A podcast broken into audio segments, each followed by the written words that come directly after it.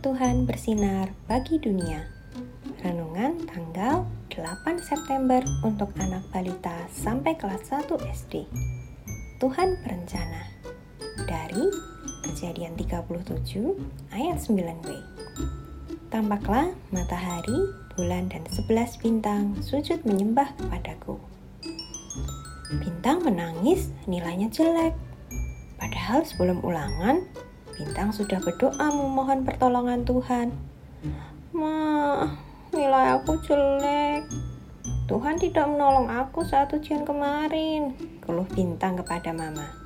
Kemudian Mama bertanya kepada Bintang, Hmm, kenapa bisa jelek Bintang? Bintang bingung. Dia tampak berpikir keras.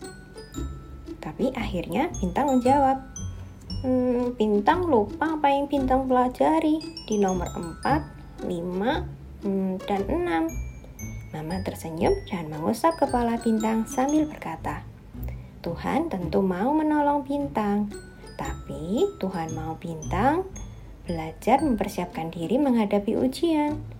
Tuhan tidak ingin bintang menjadi anak yang malas. Bintang mengerti maksud mama, tanya mama. Hmm, bintang mengerti mah, bintang harus berdoa dan belajar. Begitu kan mah? Tanya bintang. Ya nak, Jawab mama singkat. Adik-adik, untuk adik-adik yang punya bukunya, coba perhatikan gambar di buku. Mana yang akan dilakukan lebih dulu? Belajar atau berdoa?